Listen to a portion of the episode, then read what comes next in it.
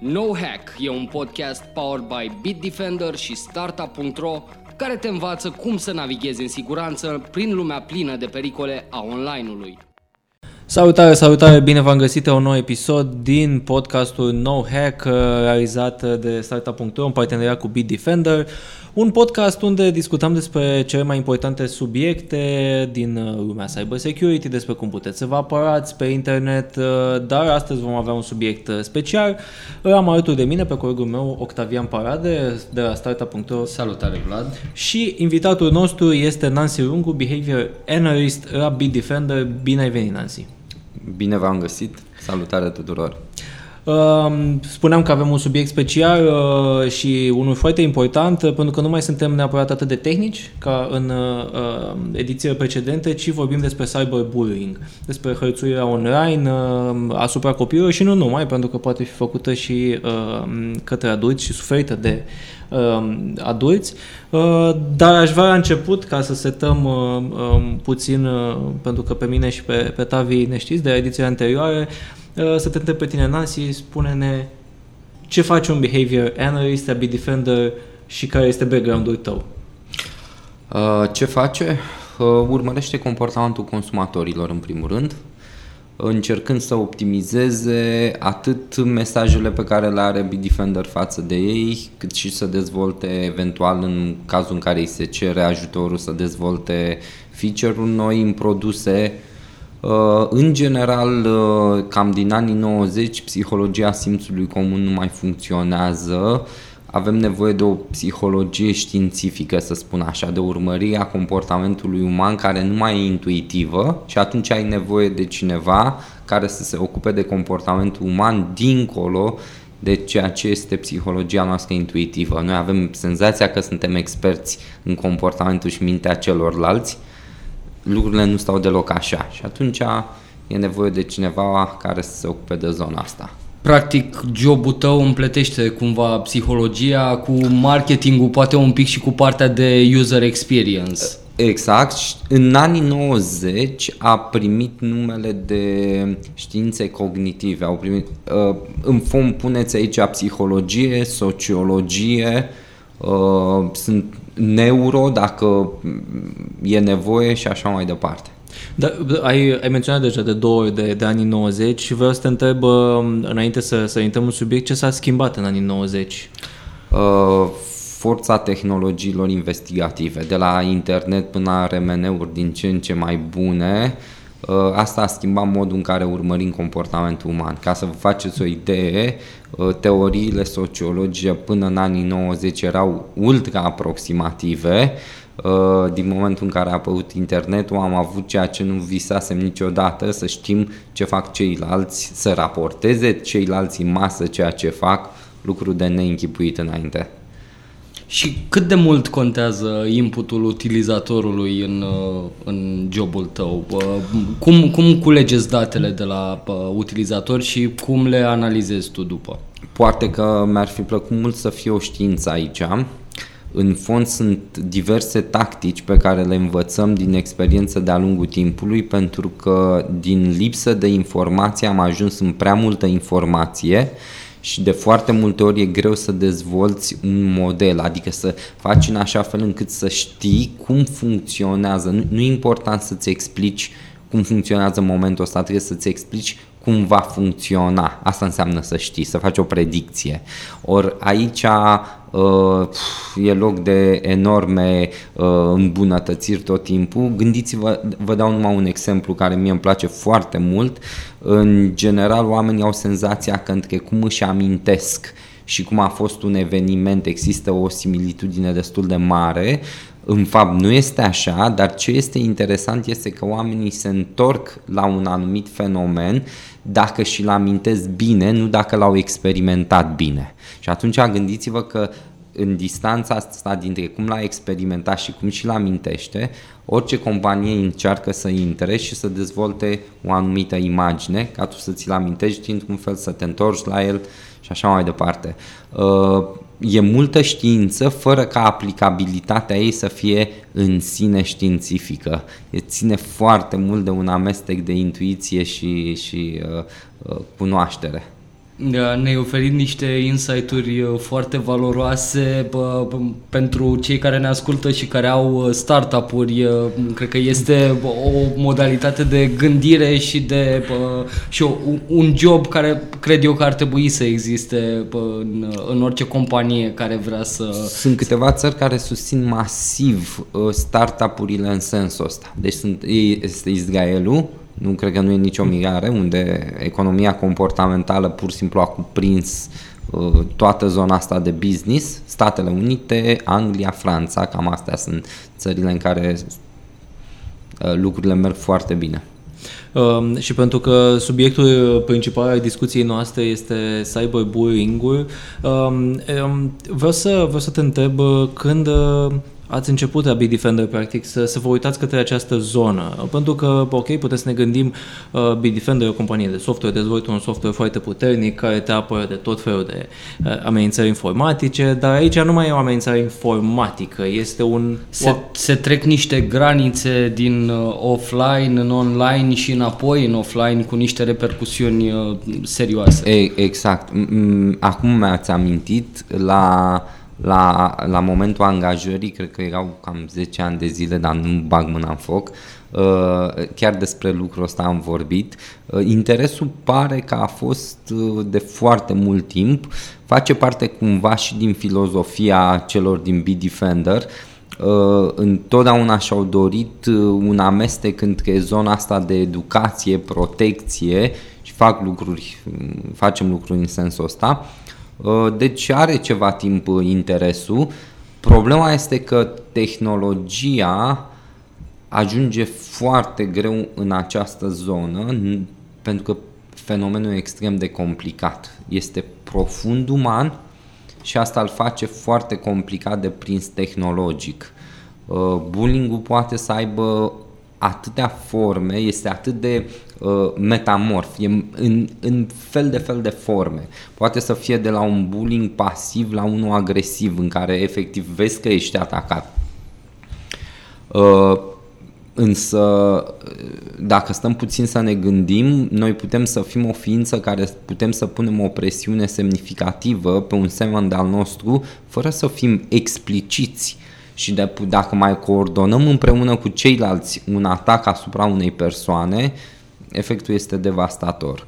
În fond, pentru noi, prezervarea psihicului într-o stare bună este pentru toți un challenge de zi cu zi. E, imaginați-vă că unii oameni nu au liniștea asta, de fapt înspăimântător, nu au, de mulți nu au, fiindcă alți oameni se comportă într-un anumit fel, îi atacă, Apropo de foarte mulți oameni au această neliniște, voi la Bitdefender ați făcut uh, un studiu, ați făcut și o campanie Cel de o amploare da. foarte mare, se numea Nu tasta ură, uh, o campanie foarte bună care a atras atenția asupra acestui fenomen în România și uh, cifrele studiului respectiv sunt următoarele. Peste 80% dintre Uh, cei care au răspuns uh, cererii voastre au fost victimele, victimele cyberbullying-ului, iar 66% nu au povestit nimănui despre asta.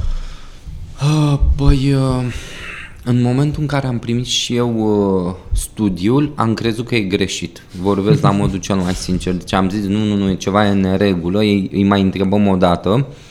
Uh, 80% din tineri, și atenție, că aici e o mare problemă, 80% uh, raportează.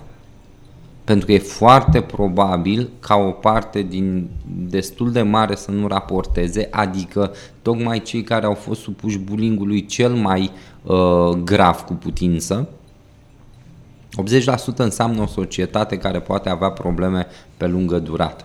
Cu asta nu este aici nu putem exagera seriozitatea fenomenului. Pentru că 80% de adoles- din adolescenți care se simt nesiguri, se simt frustrați, se simt atacați, vor fi adulți care se vor comporta ca atare. Deci avem o problemă nu mare, o problemă uriașă și uh, știu că fiecare dintre noi, fiindcă vorbim despre subiectele noastre, tindem să exagerăm puțin problema, dar aici n-am niciun dubiu că 80% înseamnă o problemă de siguranță a unei națiuni. nu a unui individ sau unui, a unei națiuni. Mi se pare foarte, mi se pare foarte complicat. Um, cifra e îngrijorătoare, 80%, dar și, și vom vorbi un pic mai încolo despre toate formele pe care ia cyberbullying-ul, pentru că, um, să spunem, pentru mine ca adolescent, unele mesaje, unele acțiuni uh, puteau, puteau să mă afecteze, altele nu. Uh, pentru Tavi, probabil că alte uh, aveau efect. Deci nu ai o formulă uh, clară de atac și de apărare. Cu atât mai complicat să contraataci cu atât mai complicat pentru că uh, la urma urmei uh, gândiți-vă bullying are o, are o mm, formă foarte insidioasă, anume nici nu contează care este conținutul lui, numai că unii oameni și-au semnalizat uh, înclinația de a te ataca, asta te poate destabiliza semnificativ, mai ales în perioade sensibile cum e adolescența. Când atâția oameni mă atacă, problema cyberbullying-ului este că permite coordonarea unui număr mare de oameni. Da? Deci pot să aduc sute mii de oameni care să mă atace. În momentul ăla îmi internalizez o anumită vină, indiferent de ceea ce mi se zice. De Pentru, ce eu? De ce înseamnă că eu am eu o problemă dacă atâția, atâția oameni semnalizează și mă atacă și înseamnă că eu nu sunt, eu, eu sunt de vină. Uh, nu e nicio discuție că are, provoacă leziuni pe termen lung. O presiune socială bă, de, bă, de această învergură exact, exact, exact, te, exact. te poate trimite într-o, într-o spirală care duce către lucruri care nu pot fi mie, în niciun caz mai bune. Mie mi-e greu ca să știu că o persoană mă urăște. Ei, imaginați-vă că un adolescent tocmai a aflat brusc, fără mari motive, că 100 de persoane îl urăsc cum arată chestiunea asta? Cred că a fost și bă, un caz faimos la un moment dat în uh, România în care bă, un adolescent s-a trezit peste noapte cu pagina lui de Facebook transformată în una comemorativă. Uh, practic, uh, lumea a început să-i scrie condoleanțe pe profilul de Facebook ca și cum Uh, respectiva persoană ar fi murit uh, e, da. e absolut îngrozitor. Um, legat de ce zicea Vlad mai devreme și de ce spuneai tu, uh, cu toate că aceste atacuri sunt foarte personale și diferă modalitatea de atac de la o persoană la alta și subiectul atins, voi în acest studiu făcut în 2018 ați reușit să identificați patru motive principale și le voi citi eu. Defectele fizice, fizice, orientarea sexuală, pasiunile sau familia din care provin. Deci, practic, avem un arsenal întreg de arme care pot fi întoarse împotriva oricărui uh, copil uh, mai nefericit sau... Uh... Cred că, în general, împotriva oricărui copil. Pentru că um, motivele acestea sunt alibiuri bune, dar pot să se transforme în orice motiv. Nu, a, a, așa se grupează ele, cel mai probabil, fiindcă sunt motivele evidente, imediat. Bă, cum te îmbraci, cum, de unde vin, din ce familie, ce orientare sexuală. E vizibil și... Dar, dar, orice tip de motiv poate deveni un motiv suficient de bun pentru un grup de oameni sau pentru unul, doi oameni să atace pe celălalt, să-l agreseze în mod repetat. Foarte important lucrul ăsta, să-l agreseze în mod repetat. Ceea ce mi se pare complicat e, mă duc cumva în zona de, de bullying uh, și în zona offline, unde uh, să spunem că abuzul poate nu are capacitatea aceasta numerică de masă, dar um, am, am observat pe internet să spunem că cineva vine, nu știu, pe profilul cuiva și comentează, mai vine cineva, poate s-au coordonat, mai vine încă cineva. Să spunem că sunt trei persoane coordonate, dar după aceea vin 10-15 necunoscuți, un lucru pe care nu-l vezi în viața reală. Adică dacă cineva se ceartă sau abuzează, nu mai vin încă 5 și uh, uh, intră, decât dacă se cunosc.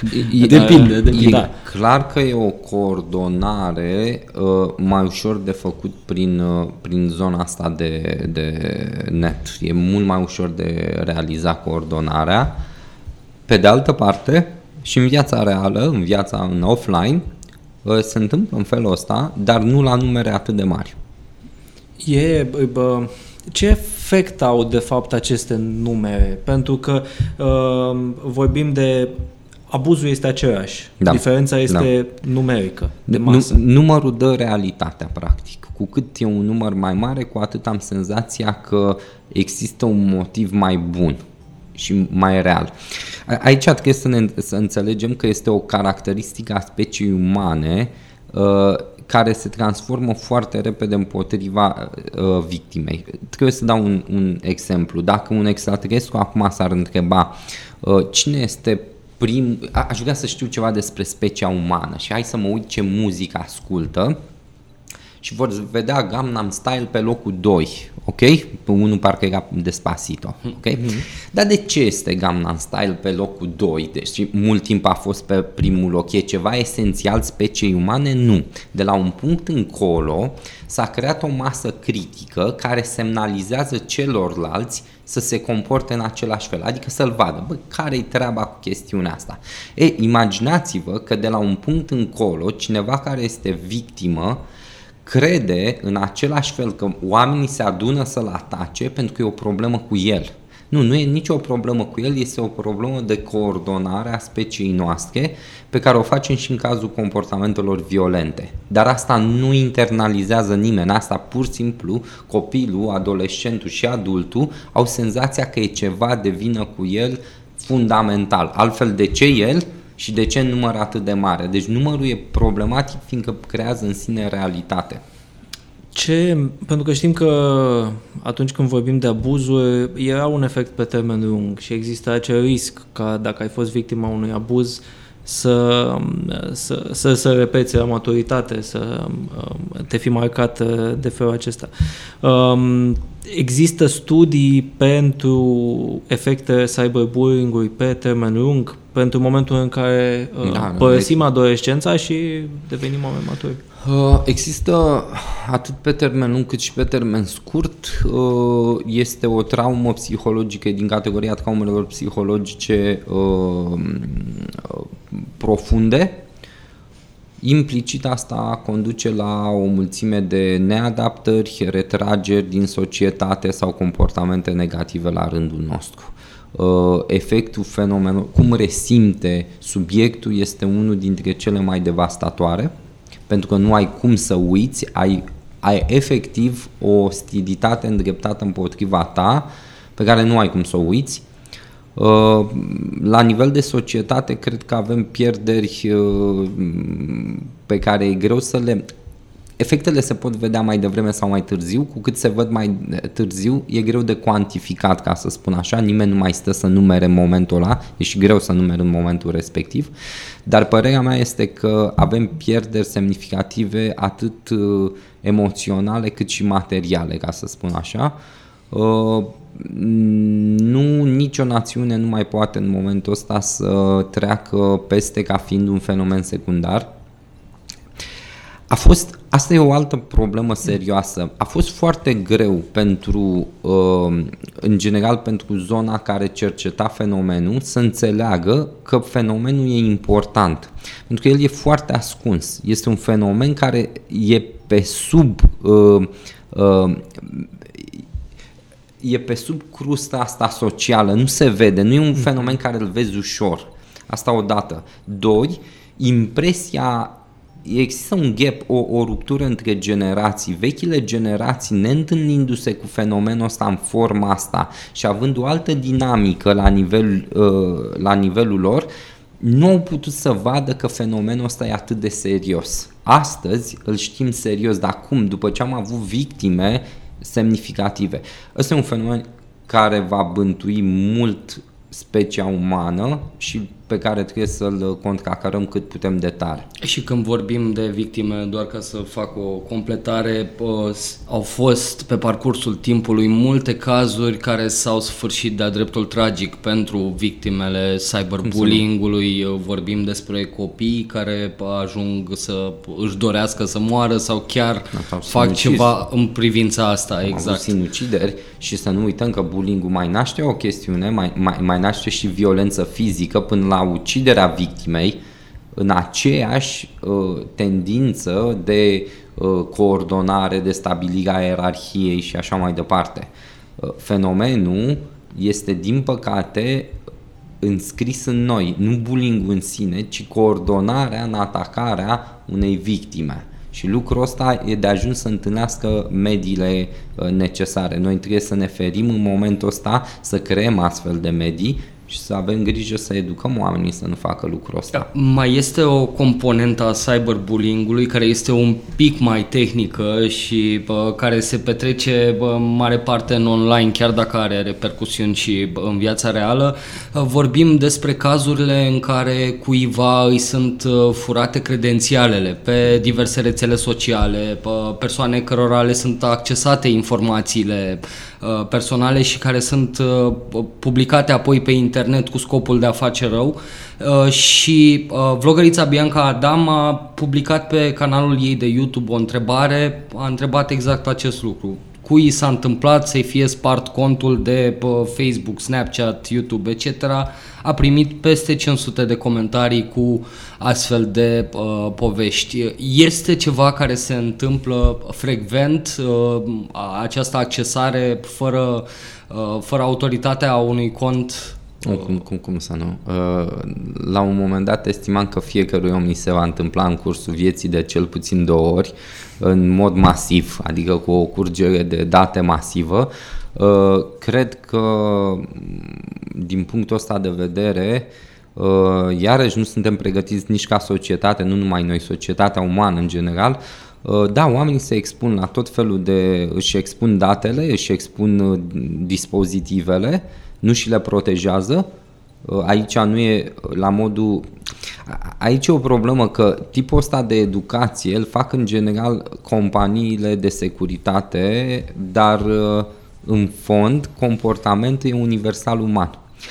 Și lucrul ăsta creează așa un oarecare, ok, oamenii ăștia povestesc fiindcă au un anumit interes, evident că au un anumit interes, dar dincolo de interesul ăsta fenomenul există. Datele noastre se află acum în mâna cuiva. Singura diferență e că unii o folosesc împotriva noastră. E, noi s-ar putea, dacă nu avem povestea asta, s-ar putea să fi avut norocul să nu-l fi folosit împotriva noastră. Noi trebuie să învățăm.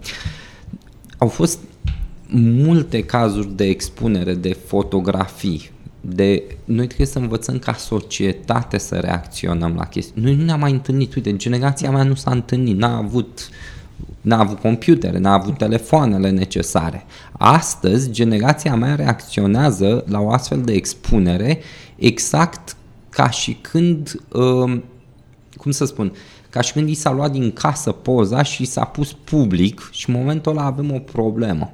Avem o problemă semnificativă. E importantă pentru toate generațiile problema și nu știm să reacționăm la ea nici ca public, adică noi nu ne educăm publicul cum să... Amintiți-vă că în continuare, deși nu e legitim să iei cuiva pozele private și sunt private, oamenii comentează în toate felurile posibile la poze furate, luate ilegitim din, din uh, uh, intimitate la urma urmei. Și oamenii comentează și comentează ca și când n-au consecințe lucrurile astea. În fapt, au consecințe. Da, cred că a fost, uh, a fost o, uh, apropo de, de probleme de tipul ăsta, mi se pare că pe termen lung, dincolo de efectele psihologice, e și o problemă de reputație în societate, odată ce ajungi, nu? Uh, nu știu, în fața unui angajator, au fost cazuri de uh, adolescenți, adolescente care au avut poze video uh, publicate cu ele online, uneori chiar și cu numere. Fenomen se numește sextortion și da. nu ține neapărat uh, cont de vârstă, din câte știu și bă, Europolul desfășoară o campanie bă, importantă privind educarea publicului în, în acest sens. Um, ce ați mai descoperit voi cu campania Nu ta ură este că um, cyberbullying-ul și bullying-ul în general are trei metode principale de manifestare. Ura, umilința și violența. Și am vorbit, până acum am vorbit despre victime, am vorbit despre ce li se întâmplă, despre ce simt. Trebuie să ajungem cumva și la atacatori. Cine uh-huh. sunt cei care inițiază aceste acte de ură, de umilință și de violență și cei determină să facă asta? Vedeți, aici se complică lucrurile dacă până acum nu erau complicate. Pentru că, ok, există un procent mic de oameni care uh, trăiesc din satisfacția de a face rău celorlalți, dar e mic procentul. Uh, problema este că contextul te face să fii un atacator, poate să facă pe foarte mulți alți oameni să fie atacatori. Hai să ne imaginăm că am fost victimă și în momentul ăsta un grup atacă un individ, iar eu vreau să am protecția grupului, o vreau să o am și nici nu-mi dau seama că vreau să o am. Și îl voi ataca fiindcă am descoperit și eu, chiar dacă nu o fac poate la fel de rău sau depinde cât de rezistent sunt, am descoperit și eu o modalitate de a face parte din cei puternici. În fond, și asta subliniez și asta face problema complicată, contextul este mai puternic decât esența noastră. Ca adolescent, bun, există studii, de exemplu, care arată că cei care uh, atacatorii, um, cei din zona um, atacatorilor uh, repetați, cei care își repetă, uh, să spunem, au chiar beneficii sociale până la cele de natură sexuală. Pare că se impun în grup, e un reflex, uh, um, e un reflex uh, evolutiv, să spun așa, și o fac. Dar dincolo de asta, toți suntem, și aici trebuie să educăm adolescenții și copiii noștri, toți putem fi atacatori la un anumit moment, uneori chiar fără să ne dăm seama. Gândiți-vă că unele victime parcă merită.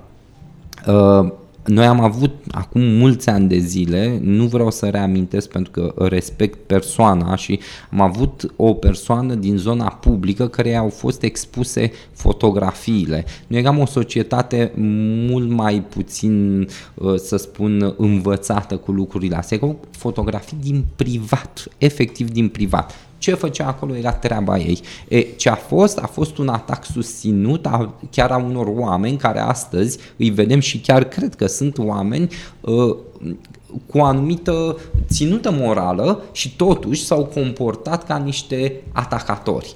Uh, gândiți-vă că avem, vă, vă dau un exemplu, ce ușor am, a fost, am acceptat ca societate ca la televizor uh, să se dea poze cu oameni din misa dezbrăcați și vedeam pentru că ei erau niște dubioși, iar noi suntem mm. judecătorii morali și atunci trebuie să-i și condamnăm. Uh, trebuie să avem mare atenție pentru că a deveni atacator nu e atât de complicat. Noi întotdeauna, și aici e problema, uh, și o problemă în general cu toată criminalitatea, dar în, uh, și în cazul ăsta, avem senzația că atacatorul este o ființă um, bolnavă, patologică, Implicit o ființă rea. rea. Exact. Ei bine, bullying-ul ne arată că suntem ca specie dubioși și că trebuie să fim atenți tot timpul la noi, trebuie să avem un standard înalt, moral, când vine vorba de a ataca pe cineva. Uh, nu uitați că nu trebuie te simți moral în regulă când tu n-ai inițiat principalul atac, dar mai adaugi acolo, cât să îi mai faci așa un push pe, pe scări uh, persoanei asta ține mult de, trebuie să avertizăm oamenii, să le punem în față situația asta, să avem, uh, știu că e exagerat în ultima vreme, dar trebuie să avem empatie pentru oricine care se află în fața unui grup de oameni și e judecat.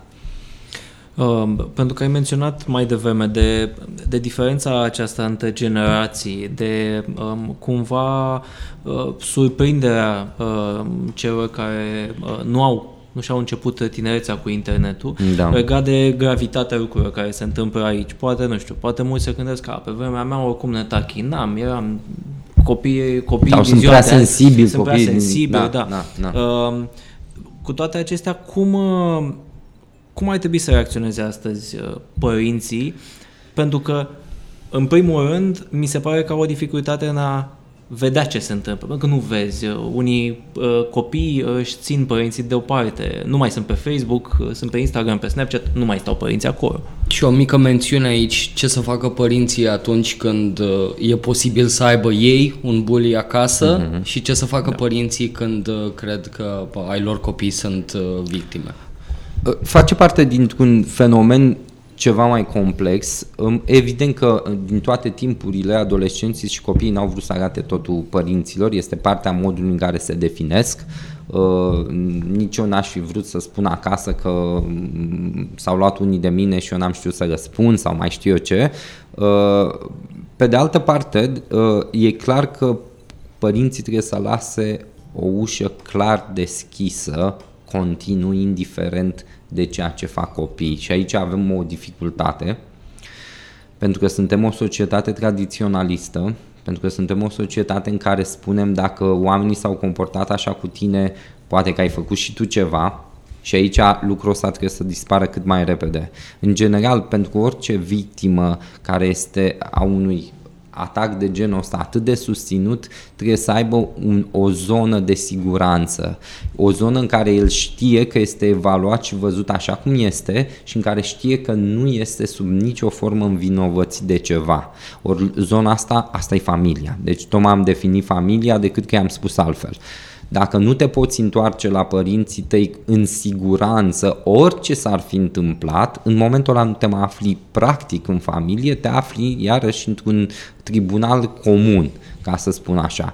Tu poți să faci o mulțime de tâmpenii, la urma urmei asta fac copiii și adolescenții, o, o știm toți, poți să fii de vină sau poți să nu fii de vină, dar în momentul în care alți oameni te atacă susținut, în momentul respectiv tu trebuie să știi unde să te retragi. Ori din punctul ăsta de vedere părinții trebuie să facă un efort suplimentar de a lăsa ușile deschise.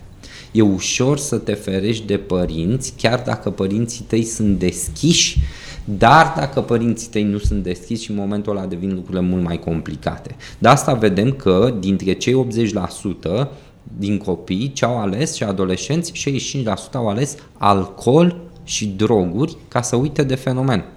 Oameni buni, alcool și droguri. Nu n-au ales, am vorbit cu părinții. Au spus, m-am dus și am băut mai mult. Și gândiți-vă ce înseamnă asta la nivelul lor. Exact cum spuneam mai devreme, eu ca nu, nu-mi plac gravitățile, nu-mi plac exact, dar de data asta chiar vorbim de un fenomen foarte serios, adică cu consecințe pentru toți. Și de aici ce avem? Avem familii nefericite ulterior, avem uh, părinți nesiguri care vor educa copiii să fie și ei nesiguri, lumea e rea, nu? Când lumea e rea, ce îți voi spune?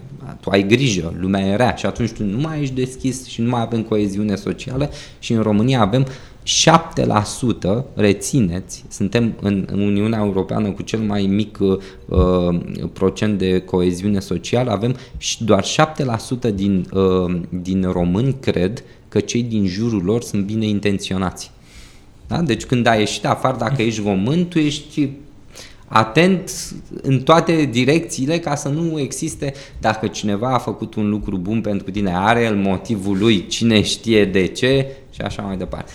E, vedeți, aici e o problemă de întreagă societate. Uh, copilul se retrage fie în familie, fie ar trebui părinții, uh, prietenii, cei din jur, trebuie să aibă și reflexul ăsta să învățăm, pentru că nu învățăm.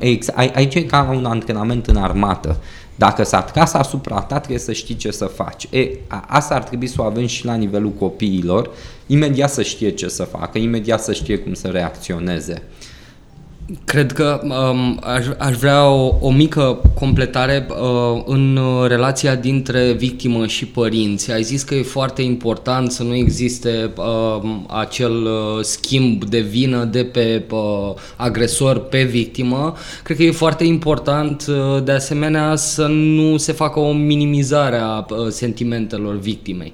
Pentru că uh, trăim într-o societate în care ni se zice să fim bărbați, că uh-huh. bă, nu ți s-a întâmplat nimic, da, e doar un uh, comentariu răutăcios pe internet și cred că și astfel de comportamente pot duce la închiderea copilului față de, uh, față de părinți. Perfect de acord, perfect de acord. Când uh, mizele sunt atât de mari, trebuie să fim atenți suplimentar problema nu e simplă, pentru că orice adult știe că nu ar vrea totuși să-l fragilizeze, nu știe de ce natură e atacul, trebuie să se informeze, asta e iarăși un lucru important.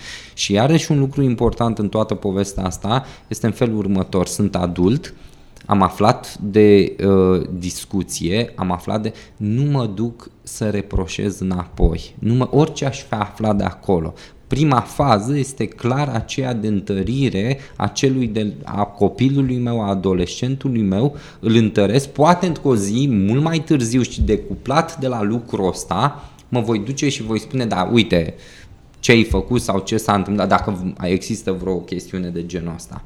Uh, bullying-ul nu putem să-l vedem sub nicio formă ca o pedeapsă pentru ceva, pentru că el nu este justificat orice ai fi făcut. Deci uh, este un tratament inuman, ca să fie foarte clar. Pedepsele sunt cu totul altceva, nu avem, aici avem de a face cu un tratament inuman scăpat de sub control. Mm, spuneai uh, la un moment dat uh, de importanța educației și practic despre asta este întreaga conversație astăzi uh, la nivel de școală. Cam cât de bine, știu că există un anumit psiholog pentru școală, teoretic, la nivel teoretic. Cât de bine este pregătit sistemul de educație din România pentru acest uh, fenomen și, nu știu, ai, ai interacționat um, cumva cu victimele, uh, cu victime ale cyberbullying-ului mm-hmm. care au încercat să caute ajutor și uh, la școală? Acum, problema sistemului de învățământ e, o cunoaștem și evident că el nu poate performa bine într-un domeniu când el nu performează bine structural. El însăși nu are, lui e greu să-și facă funcțiile de bază, e foarte greu să mai facă și alte lucruri. Însă, nici nu vreau să diminuez, există o mulțime de oameni care au conștientizat lucrul ăsta, pericolul. Uh, aș pune în felul următor, încă nu facem suficient de mult uh, și încă nu fac suficient de mult nici alții mult mai dezvoltați ca noi. Pentru că, încă o dată, e un fenomen social care, într-un anumit sens, care anumite caracteristici sunt noi. Le-am învățat și noi, și nouă ne apar drept dovadă contra, în contracararea lui că învățăm la ora actuală din ce în ce mai mult. Dar asta nu înseamnă că nu constatăm că suntem de-abia la început în a învăța. Uh, dinamicile sociale sunt exact cum un râu curge și tu trebuie să ai grijă să conduci o bărcuță pe un râu care curge. Habar nu ai prima oară, trebuie să înveți foarte mult. E, revenim puțin în școli, școlile sunt un pas, dar în în fapt pare că întreaga societate trebuie să se închege mai mult emoțional și ca încredere ca noi să contracarăm mai ușor. E mult mai ușor să faci un bullying în într-o țară ca România decât în alte țări din anumite puncte de vedere. E mult mai ușor, pentru că neîncrederea în celălalt este mult mai mare, pentru că acceptarea unui comportament deviant e mai ușor de uh, făcut și așa mai departe. Și din punctul ăsta de vedere uh, e, e mai dificil. În alte țări apar alte fenomene, de exemplu ceilalți nu sunt foarte convinși că uh, oamenii, copiii s-au comportat așa. Adică uh, cunosc cel puțin un caz, uh, e undeva prin Suedia, în care foarte mult timp n-a fost în, luat în considerare pentru că nu și închipuiau că ceilalți copii se pot comporta așa. Și, și aici e un alt reflex, e cu totul un, și cu totul alt reflex. Probabil deci, e și un reflex al fiecărui părinte de a spune al meu nu face asta, al meu nu o oh, să... Oh, da, da, da, e, e Dar în, în, cazul, în cazul din Suedia e practic al lui nu face da. asta, nu are cum. Da, da, da. E o încredere prea mare. Practic. E o încredere prea mare. Nu, nu uitați că suedezii la un moment dat există și aici e de notorietate, nu înțelegeau cum există uh, cercetori și la un moment au trimis oameni să studieze și vorbesc la modul cel mai serios în București Ceea ce mi se pare să-ți faci un doctorat în cercetărie în București e o mișcare interesantă. Bun, cred, cred că avem uh, niște concluzii uh, clare uh, la finalul acestui podcast. Uh, pentru mine acele ar fi că uh, trebuie să uh, arătăm compasiune și empatie în primul rând față de cei din jur și uh, în al doilea rând că în calitate de români ar trebui să începem să avem mai multă încredere unii în alții pentru a diminua din efectele cyberbullying-ului. Sunt perfect de acord și uite cum e încrederea, întâi trebuie să o arăt eu ca ea să vină de la celălalt. Dacă stăm să o faci tu primul și eu aștept să, o să stăm așa mult și bine. Avem o problemă aici și trebuie să ne apărăm și adolescenții și copiii mai mult și noi între noi să fim mai legați. Nancy, îți, îți mulțumim tare mult uh, Și pentru eu vă participare. mulțumesc. Vă mulțumim uh, și vouă, celor care ne-ați uh, ascultat uh, această ediție din podcastul No Hack, uh, realizat alături de Bitdefender. Uh, Am discutat despre cyberbullying și vă invităm să dați mai departe acest podcast, uh, indiferent uh, unde îl ascultați, dacă sunteți pe Spotify, Google Podcasts, Apple Podcasts, um, să, să ne scrieți dacă știți cazuri uh, și să, pentru cei uh, maturi care au copii, uh, să vorbiți cu, uh, cu ei și să, să vedeți dacă lucrurile sunt bine acolo. Vă mulțumim foarte mult, noi am fost Ved Andreescu și Octavian Parade. O zi bună!